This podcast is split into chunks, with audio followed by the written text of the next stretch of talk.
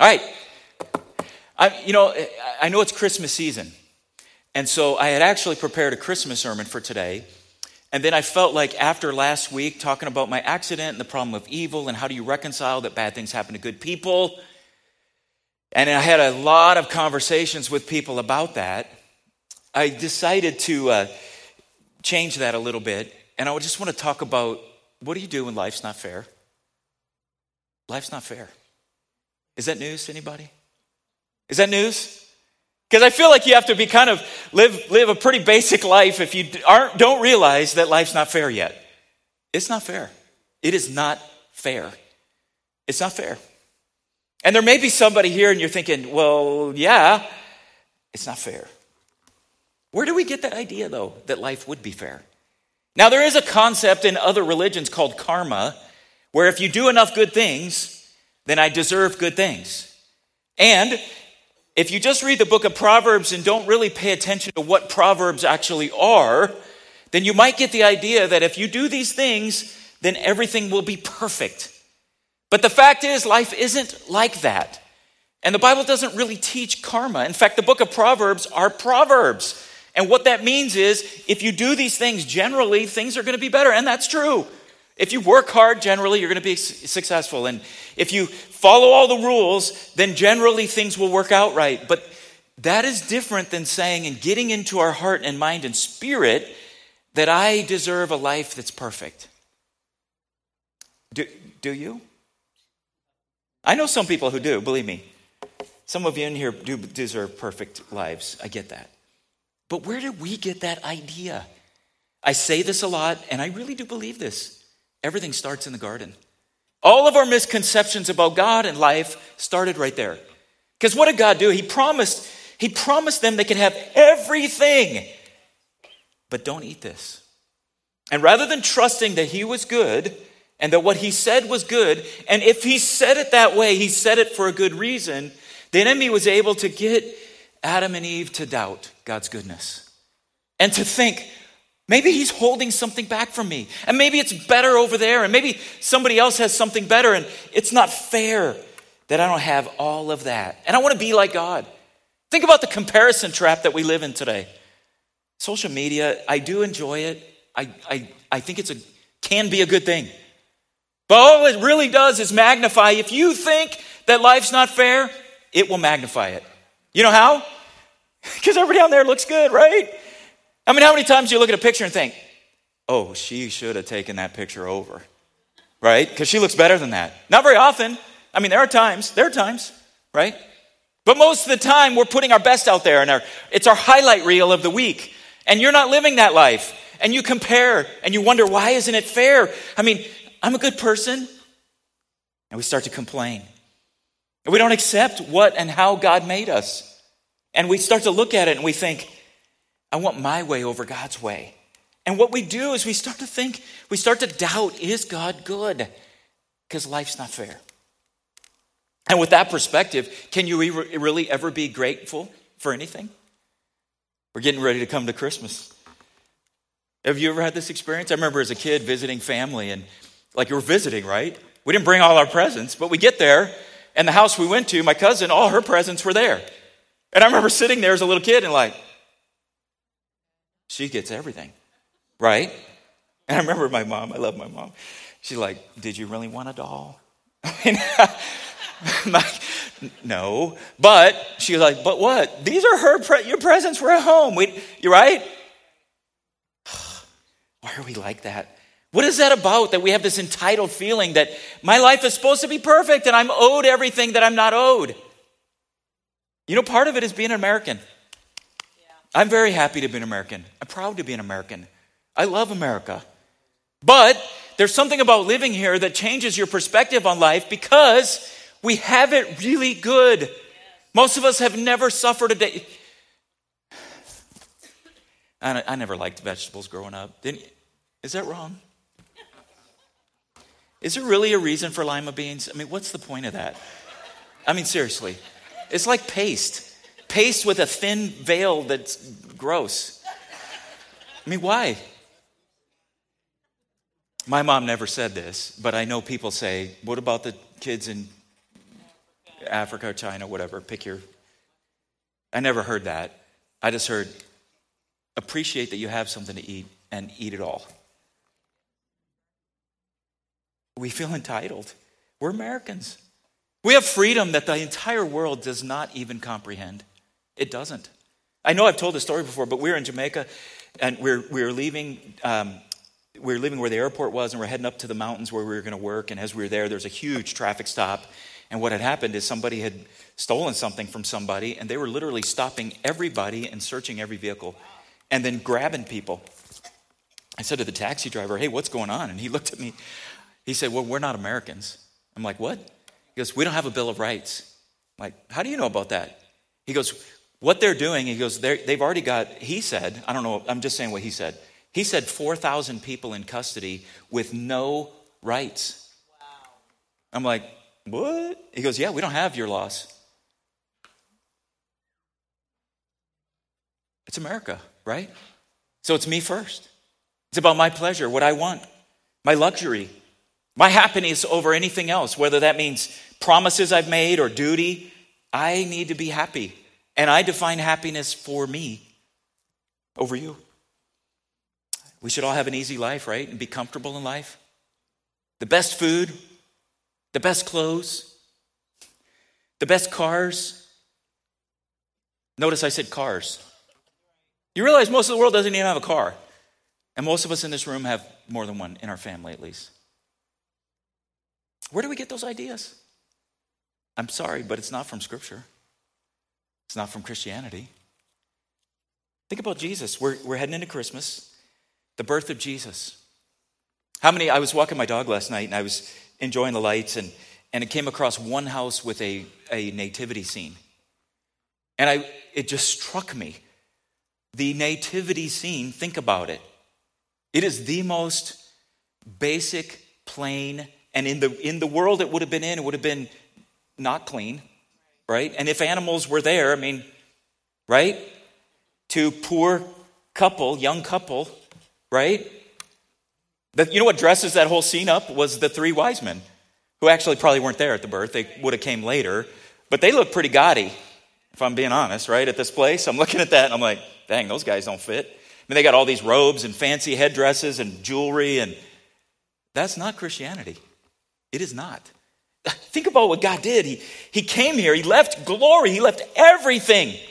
He left the comfort that most people in the world look at the Americans and think we have. I mean, He left everything. He had no needs, no problems, everything to enter our world that is difficult and hard and did it as a baby. That says something. It should mean something. He left all, he created everything and then came into his creation. John 1 1 says, In the beginning was a word, and the word already existed. He was with God. The world was God. He existed in the beginning with God. God created everything through him. Nothing that was created except through him. The word gave life to everything it was created, and his life brought light to everyone. And yet the light shone in the darkness, and the darkness cannot extinguish it. Our God left everything to come down to earth, and yet we expect everything in life. We got it backwards. We messed it up. He humbled himself. He, he poured out, emptied himself of his godness, the glory that was his. It was his. He emptied himself of that. And he needed to do that to be 100% man and 100% God. He limited his godness on earth, but he was that. Think about this. In Philippians, Paul says it like this, and I'm, I'm giving you the entire context of this portions of scripture because I think it speaks to us in our selfishness. He says, Don't be selfish. Don't try to impress others. Social media is all about that, right? Don't do that. Be humble. Thinking of others is better than yourselves. Don't look out only for your own interest, but take an interest in others too. You must have the same attitude that Christ Jesus had. Though he was God, he did not think of equality with God as something to cling to. We cling to that stuff. Instead, he gave up his divine privileges. He took the humble position of a servant, a slave, and was born as a human being. He appeared in human form. He humbled himself in obedience to God, died a criminal's death on the cross. That's the God we serve. And yet we flip it all around and say, I need all these things and my life should be perfect and have no problems. Okay, though, isn't Christianity, though, supposed to make everything great? Like when you become a Christian, doesn't that fix everything? Yes and no. What does it fix? It fixes the most important things. It does fix those. The most important thing you will ever need or have an issue with is your relationship with God. It fixes that. And God sent Jesus here to fix that. That is the most important thing. You realize you can get to heaven with nothing. What was that old song we used to sing? What's that song about? You can't get to heaven? Does anyone remember, remember that? Can't get to heaven. Right? With a limousine. Do you remember this corny song? Why? We say, I don't know how y'all sang it, but in California we sang, because God ain't got no gasoline. Corny as can be. But I got the message. It's not about the stuff. You don't go there with the stuff, you go there with Him. Poor people go to heaven?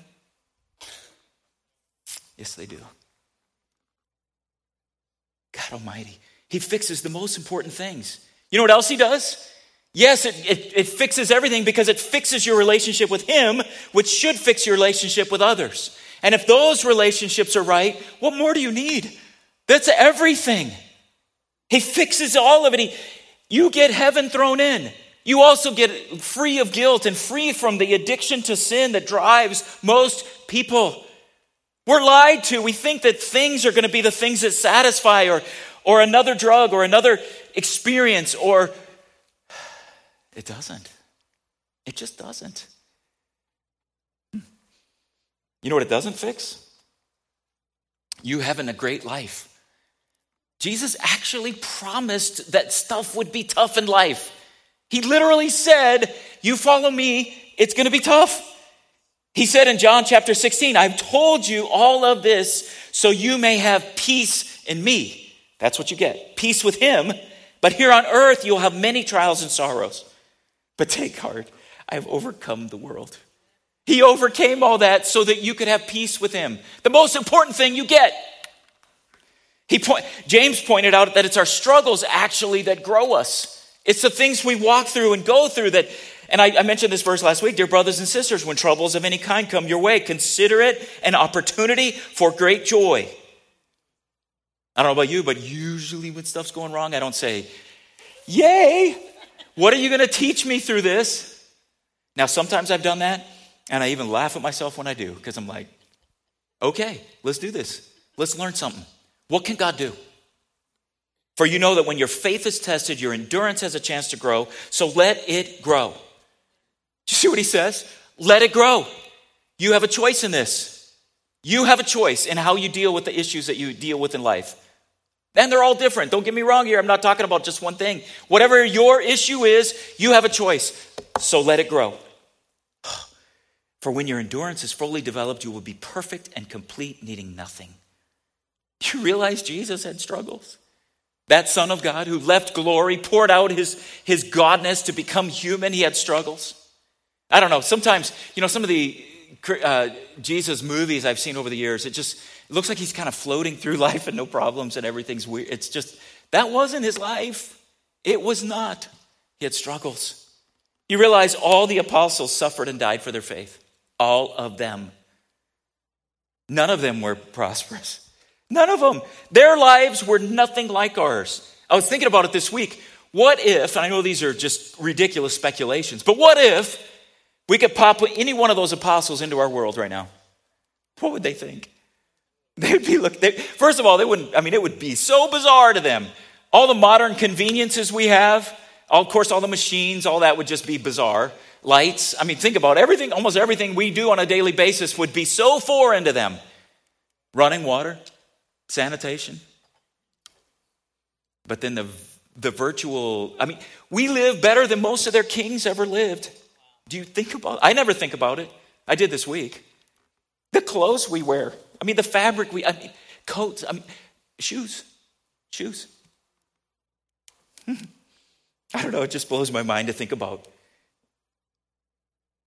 21st century America compared to them. Wow. So, what do you do with that? You know what? Let me say this it's okay to question, just don't stay there. It's okay. It's okay to ask God why, just don't stay there. So many people get stuck there and then they never go past that. And then they just they get in the habit of complaining and being upset and never get past it. Don't stick there. It's okay to it's okay to question. But the bottom line is you have to choose to grow. You have to choose. A corny example, but I'm doing it anyway. You guys ever been in a boat? Were you afraid of the water? But what if the water gets in the boat? Then you got a problem. So what do you do? Do you sit there in the boat and say, Oh, I hate this water. This is not fair. Oh my gosh, I can't believe there's water in my boat. What do you do? Get the water out of the boat. It's not the water outside the boat that's the problem, it's the water you let in. Aren't we all, all God's children got problems? Every single one. What is the difference is what you do with them. Do not let them in. Do not let them in and, and damage your heart. Do not let them in and, and make you question that God is good. Take care of the water in the boat. Turn your bilge on. Right? And what happens to that? It just shoots out the back of the boat. It's gone. Oh my goodness. We all have we all have stuff. And our stuff's different. We all have hurts. We all have people who have hurt us. We've all made mistakes and failures. We all have that. We've also had victories. We have people in our lives, good, bad, they, they, they have affected us.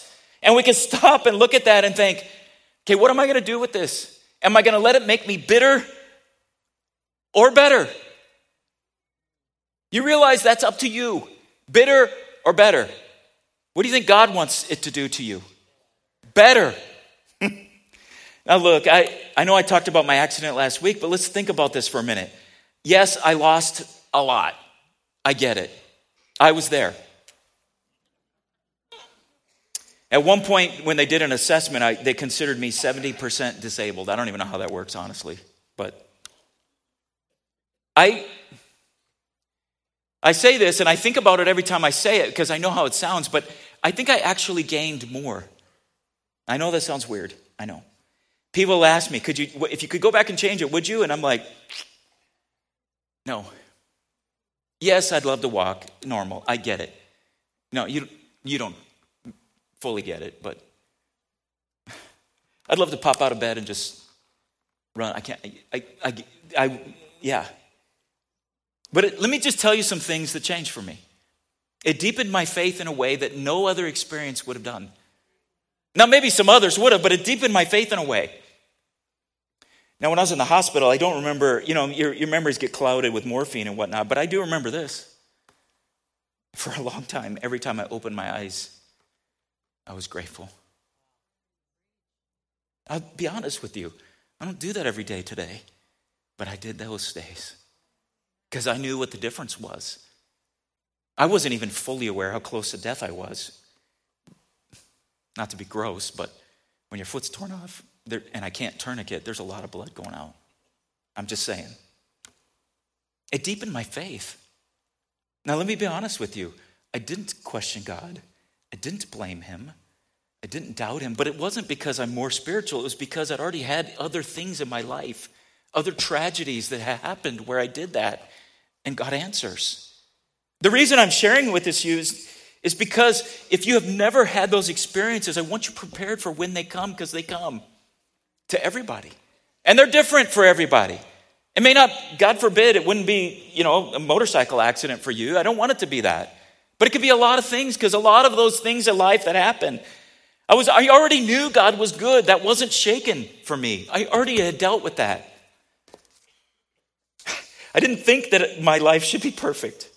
I didn't think that. I'd already dealt with the idea of the enemy in the garden. I knew God was good. I wasn't doubting his goodness. I, I didn't doubt the fact that if he said, don't touch that, there's a reason for it, and I don't maybe know all the details, but I don't want to touch it. I was already good with that.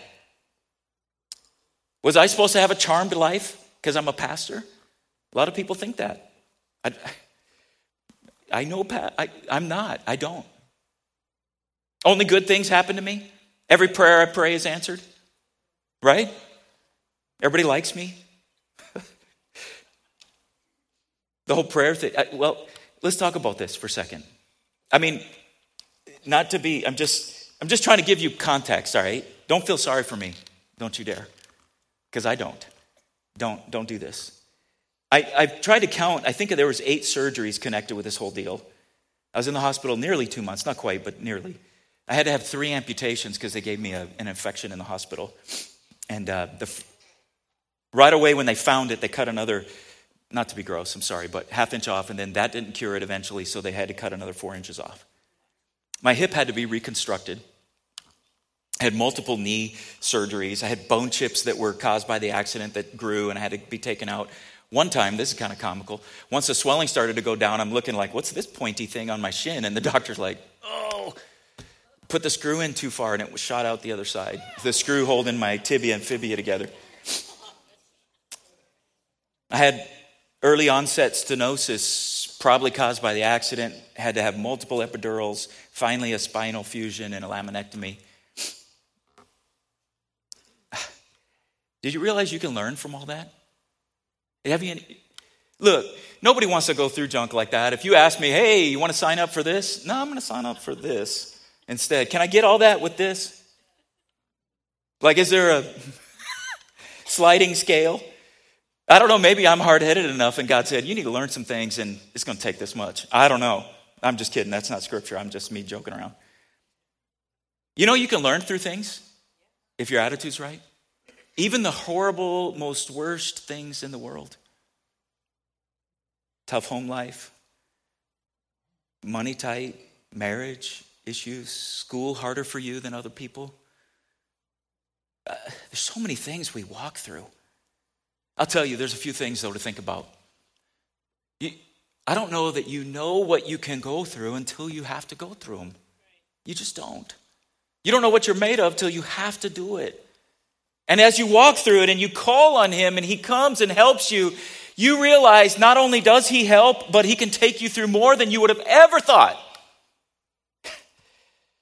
patience. I learned patience in ways that are weird, like, God, are you going to heal me? Is it going to be different? Is it ever going to be different?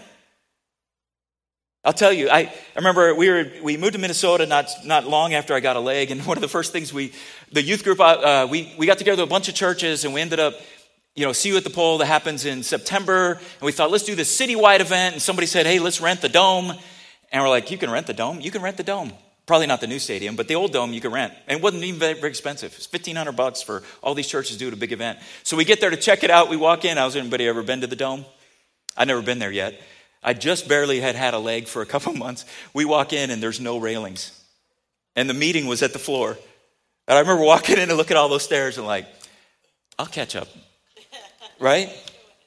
Oh my God, it took me, oh Lord Jesus, it took me, I don't know, 20 minutes to get down those dang stairs.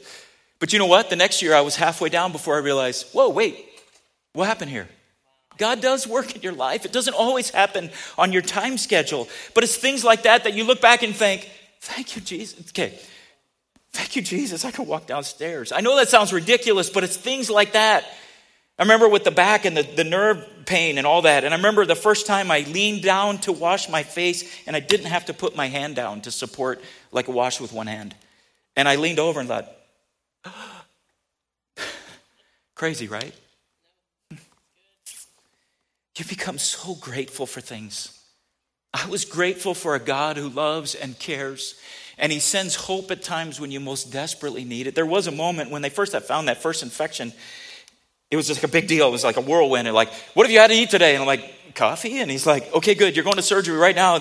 Give us an hour. And I remember sitting there with Nicole and just breaking down and like, God, what in the world? What else? It was that day.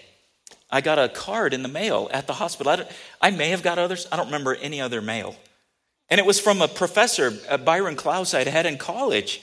I didn't even know if he remembered my name. And it was just a simple card. It said, Dennis, we're all praying for you I thought, really? That's cool. I mean, I had no idea. I didn't know anybody knew. And then he's like, just want you to think about this. And he quoted Soren Kierkegaard. He's a theologian.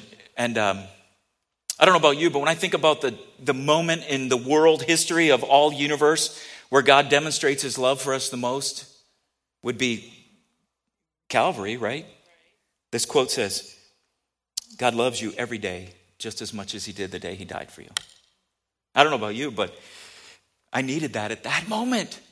I needed to know he still loved me. And that card came, that God does that.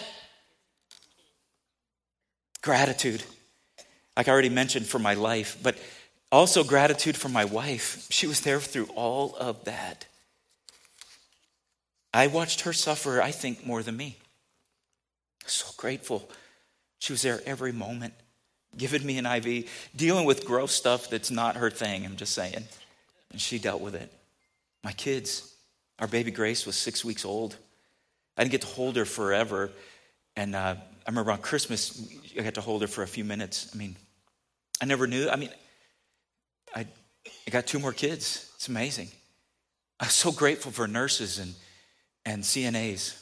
My goodness, what they do is ministry. I was so grateful, I already mentioned this, but to have moments without pain. I mean, it's, it's crazy to be, when you finally are without it, it's great. Just to be able to walk, to take a shower. Oh, guys, when you start to look at these things and it just changes your perspective on so many things. Being about, around people again.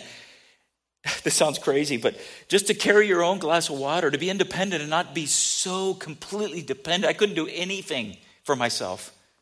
Couldn't even put my socks on. I mean, to be able to sit, I couldn't sit in a chair for a long time because my hip, it, anyway. You know what else it does? It teaches you about what people are going through that you just didn't know. I've been a pastor a long time already. I've been in countless hospitals. But it's different when you live in a hospital. It, it's just different. And you've experienced it. You have a different empathy for people who have been in accidents or walking through that, or injuries altogether, or the, how long the recovery process is, and the doubt, the questions, the pain, the disappointment. It's different. Uh, I got to speak at a handicap camp. And I was kidding around with them. I got this placard. It didn't mean no good here because they were all handicapped. I appreciate having a knee. I have a knee. My leg goes to here. People without a knee, oh, so much harder. You know, I spent time in a wheelchair. I've been on crutches for months. I know what it's like. It's more than that, though. Your identity, who you are. I know this sounds weird. I'm just going to tell you this, though, but I, I lost like 30 pounds in the hospital, but it was all muscle. I remember the first time I saw my legs. I know that sounds weird, but you're like, where did my legs go? They're gone. I know it sounds crazy. But I'm, I'm just going to be transparent with you. I, have told the story a couple times, not very often because it's embarrassing, but I remember the first time I got to go to the gym by myself. And um, I know that sounds crazy, but to drive myself. I sat in the parking lot for probably an hour building up the courage to walk in because I wasn't me anymore. I didn't have a leg, I'm on crutches. Um, anyway, I crutched up to the door, and somebody held the door open. I'm like, okay, thanks. I mean, I got this. You know, you just want to be normal. I got up to the counter. I think I mentioned this last week, but got up to the counter and the, the ladies didn't see me walk in and they're like, oh, crutch it, you sprain your ankle? And they're like, oh my God. You know, and then I'm like, oh, great. All the attention I did not want. I just wanted to be invisible and work out one more time. But there was a guy at the gym. I'd known him for a long time. He's a wonderful Christian brother. He was a natural bodybuilder. I don't know if you know what that is, but he doesn't take drugs. But he's just ripped. He's like the perfect physique. He's perfect. And I saw him back there riding on the bike. He would do that for like two hours. And I thought, I don't want to see that guy. Does that make sense to anybody? Because I, well, I real, you know, I'm not going to be here. I anyway. So I was kind of hiding out doing machines and whatnot, and then all of a sudden I hear Dennis, and I look over and like, oh, Mike. He's like, come over here, come here. You know, and as I'm crutching over there, you know, and they had the aluminum ones that make all that noise, clack, clack, clack. I'm like, Ugh. And I get there and he's like, oh, wow, I didn't notice what happened. I'm like, how do you not notice? it's like, I thought that was everything people saw. And he's like, brother, he goes, I saw you, I hadn't seen you in a long time. I see you over there talking to people, encouraging people. I thought, oh, look at Dennis, just being Dennis. And he goes, You're not your leg. I needed to hear that that day. It was so, you feel so stupid admitting that. that That's not me. Who you are is not your past. It's not your problem. It's not the thing. It's what God does in you and who He's made you to be. It's way more than that. Now, I'm not saying, look, I know people who, uh, they're all about, you know, being an amputee and, and using that as a platform to encourage people. That's great. And I don't mind doing that. I, I do that all the time. But I'll be honest with you, I, did, I needed healing from this to realize this is not me and I'm not that and I'm I'm who God made me to be beyond whatever I've gone through, which is true for you. You can be healed from whatever it is, even if you it's your fault. I, I mean, you can be healed from those things. And by healed, i it's funny, you're like, you grow a leg? No, my healing is this I'm not a victim, and I'm not bitter, and I don't regret this. I, I, I, I, I glory all the time in what God does through it. We're not our bodies. We're not. It's funny because Paul, Paul talks about this. A lot of times we read these scriptures at funerals because a lot of times people have died and they're older and their bodies broke down.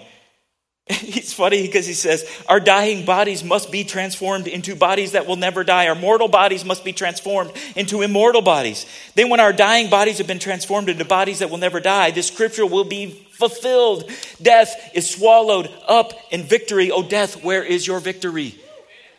We have a world that's ahead of us that is far more than these physical, mortal bodies, these mortal coils, which are just things we inhabit while we're here. This is not us. Now, at a funeral, I would read the scripture at a gravesite and say, the person in the casket isn't even here. But do we realize that now? God did some things in my heart, forgiveness. For some of you, the, the pain that you're carrying is, is about forgiveness. We talk about forgiveness a lot in church because it's such an important thing. Do not carry a forgive, unforgiveness wound around with you. Please don't do it. It could be something from childhood or high school. I know kids can be mean. You need to forgive. It Could be some abuse that's happened in your life. Let God heal it. Don't be a victim. Don't carry that pain around. It's not who you are. Maybe it's your faith and your trust, and it's been damaged because of this. Something in your life.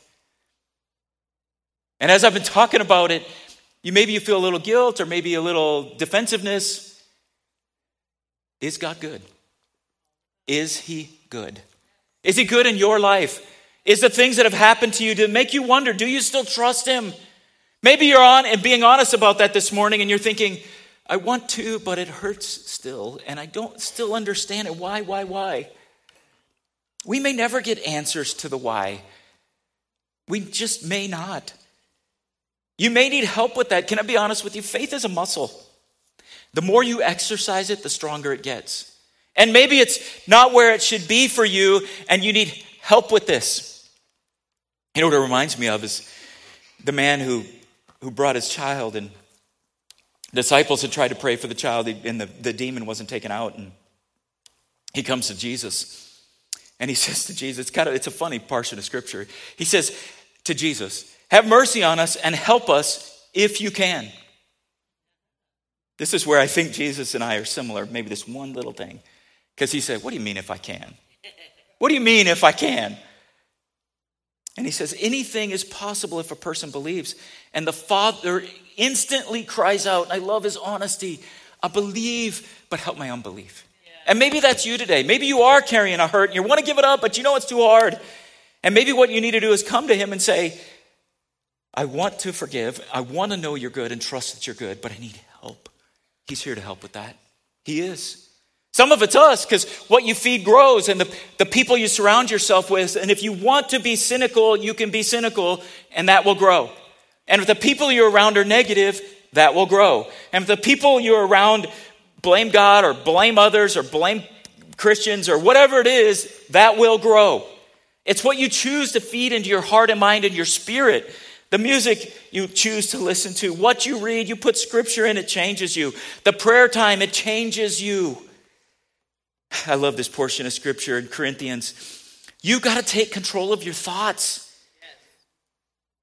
Paul says it like this the weapons we, we fight with are not weapons of the world. On the contrary, they had divine power to demolish strongholds. We demolish arguments and every pretension that sets it up itself up against the knowledge of God. And we take captive every thought to make it obedient to Christ.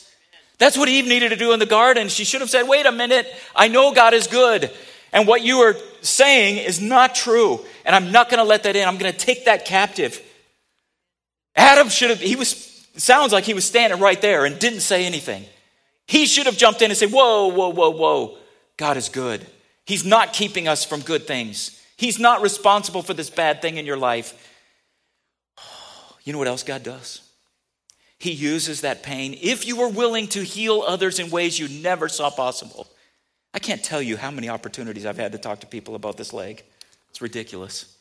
Yesterday at the gym, it's always weird to me when someone comes up and puts their hand on your shoulder, like, mm, what is happening here? Is this older gentleman, and he goes, I've seen you here a number of times. I just want to know what happened. Can you tell me?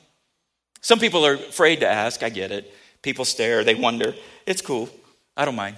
I don't care at all. I love to talk about it. Because I know as I'm talking to him, there's four or five other people listening and wondering the same thing. I can't tell you how many times this happens. I've got an opportunity to talk about eternity just like that because I almost died.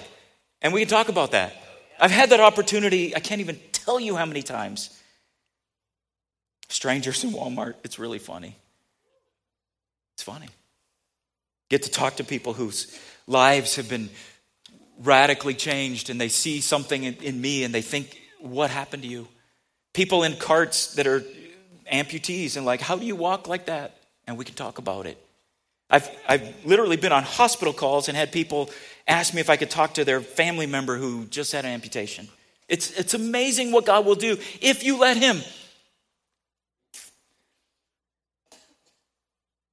I think, I think as Christians, we're meant to walk with a little bit of a limp. You can hide all the problems, or you can let them be used by God to do amazing things. Galatians says, share each other's burdens. Share each other's burdens. I think about it. Let me ask you a question. What about you? You mad at God a little bit? Life been unfair? You see something's going through, someone's going through something and you dearly love them and you think, why them? Why? It's not a problem to ask that question. Just don't stay there. Is there somebody you need to forgive? Something you need to let go? I'm going to challenge you to do this. Maybe you are that person who's struggling with it. I'm going to challenge you to actually embrace the God who heals. And that's what he does. You have to choose it though. And what he does is he, he takes all those things and he, he, he fashions us more and more into the character of his son who suffered his son, who did not live a perfect life, nothing, it, didn't, not everything was perfect. Second Corinthians at the end of this passage here in verse 18, it says, And the Lord, who is Spirit, makes us more and more like Him as we are changed into His glorious image. The thing is, you choose. You choose. If I could have Pastor Nick join me up here. I read this as I was preparing for the sermon, and I read this, and it just it just hit me. It said there was somebody put this somewhere, I don't remember where I saw it, but we're not happy because everything is always good. But we are happy because you know God is going to bring good out of it. Not because everything is good, but because He can bring good out of it. And there may be a situation in your life where I don't see good. I get that. We don't always see everything, we don't get to know everything. And honestly, I think it's almost like a kid making a tantrum, but I want to know now. Tell me, we don't get to tell God. There's times we just do not know. But then you get to choose. Listen to this for a second. He can give purpose to your pain. I don't know about you, but most people walking through pain, they want to know why. And they want purpose in it. And once they have purpose or a goal or something to do, changes everything. God can give you purpose in your pain. He will redeem your past. He will. He will give meaning to your mess. he will turn your failures into a future. He will make a testimony out of your test. I heard a preacher once. I still laugh every time I hear the word testimony because of this preacher. Here's what he said Y'all want the testimony, but you don't want the test. All you get is a money. and I, I was like, wait, what? He had to say it like three times for most of us to get it. We all want a testimony, but it takes a test to have a testimony. The thing is, we all have tests. You choose, though, whether you're going to let it make you bitter or better, and whether it'll be a testimony or just a test. He takes and your hurt and gives you hope. He, he makes a miracle out of the craziness of our lives. He takes your sin and turns it into a success that you didn't see possible. He gives reasons where we just don't see it. I'm going to challenge you to live not under the circumstances, but in victory over them. Not under, people say, How you doing? Ah, oh, good under the circumstances. Don't be under those. Don't let those in your heart and mind. Live in victory. I want you to stand with me and I want you to shut your eyes. I ask you to shut your eyes just to give a sense of privacy in a room full of people. You choose to be a victim or victorious. You get to choose that. Romans 8:28 says, "We know that God causes everything to work together for those for the good for those who love God and are called according to his purpose." That's what he does. He, that's what he does. Someone needs to hear this today. But Chapter 8 in Romans is so powerful. Maybe you feel like God has been distant, or you've, in reality, what has happened is you have pushed him away because of things that have happened in your life and you don't understand or you're upset. And you, I get it. Don't, don't, please don't think I don't get it. I do. And my heart is with you. But let me just ask you some questions that Paul writes in chapter 8 here. So, with your eyes closed, can anything ever separate us from Christ's love? Does it mean he no longer loves us if we have troubles or calamity? Hello? Or are persecuted or hungry or destitute or in danger or threatened with death? No, despite all these things, overwhelming victory is ours through Christ who loved us. And I'm convinced that nothing can ever separate us from God's love. Neither death, nor life, neither angels, nor demons, neither fears or for today or worries about tomorrow. Not even the powers of hell can separate us from God's love. No power in the sky above or earth below. Indeed, nothing in all creation will ever be able to separate us from the love of God that is revealed in Christ Jesus our Lord. The NIV says, No, in all these things we are more than conquerors through him who loved us. So the question is, what about you? With your eyes closed, I just want to ask a simple question. Maybe you're here today and you don't feel like a conqueror, and like that father speaking to Jesus, help me if you can. And Jesus says, I can. So you say to him, I believe, but I need help. Help me. Who here would say, I just need some help with this issue? Need help? You can raise your hands. It's good. I see those hands. My heart is with you because I understand. He's help. He offers us help this morning. I want to pray with you, with all of you. I, I do want our prayer team, our your spouses, pastors, wives, uh, board spouses, come on down because if you do need prayer after this prayer, I want you to have prayer down here. If there's something that you are dealing with, struggling with, maybe it's one of these issues that I've mentioned. Maybe it's something completely different. Maybe you need healing. Maybe you need fill with the Holy Spirit. Maybe you need you need something that you want someone to stand with you in prayer. Please come because we will pray. But I want to pray for everybody in this room as we get ready to dismiss. If you need prayer, just hop out right now and come down as I pray. But I want to pray for us. You choose. You choose if you're going to accept God's gift of victory and mercy and let Him walk with you through these issues. You choose. I want us to choose that today. So let me pray with all of us. Again, if you need prayer, special prayer, come down now. But for the rest of us, I'm going to pray for everybody in this room. Father God, I come before you this morning in victory, not as a victim. And I pray for everybody in this room today. God, I pray for every single one that whatever it is that they are struggling with, whatever it is that they have let into their heart that has started to make them question you or doubt you or doubt your goodness or that you're going to work through this issue. I pray, God, that in the name of Jesus, you would heal that and bring them to wholeness in you. I pray that you would convince them that the doubt is okay, but they don't need to stay there. God, I pray that you would work in their lives, whatever it is, if it's something physical, if it's something emotional, if it's something with somebody else, that God, you would work in that problem right now. God, I pray that you would take that thing and just like you say in Romans 8 28, you would turn it into good. And that nothing can separate us from your love. Not one thing. Nothing in the earth, nothing in heaven, no power on earth, no power in heaven, no power below. Nothing can separate us. And I pray, God, that you would reassure everybody in this room of that, that they would walk out of this place in confidence and peace and even joy, knowing that you are in the middle of this and walking them through us, and you would never leave us, you never forsake us, ever. God, I pray that in the name of Jesus. I pray, Father, for those who are far away from you right now and who need redemption. God, I pray that you would change their hearts and minds. I pray for those who are struggling. Maybe they're in deep physical pain. God, that you would heal. I pray for those who are in deep emotional pain, that you would heal. And that you would take all of these things and turn them into good things for your name's sake. And we trust you with this, and we worship you this morning. In Jesus' name, amen. Amen. God bless you today. I hope you take this message and you walk it out every day and with everybody you encounter. Encourage some people today. God bless you today.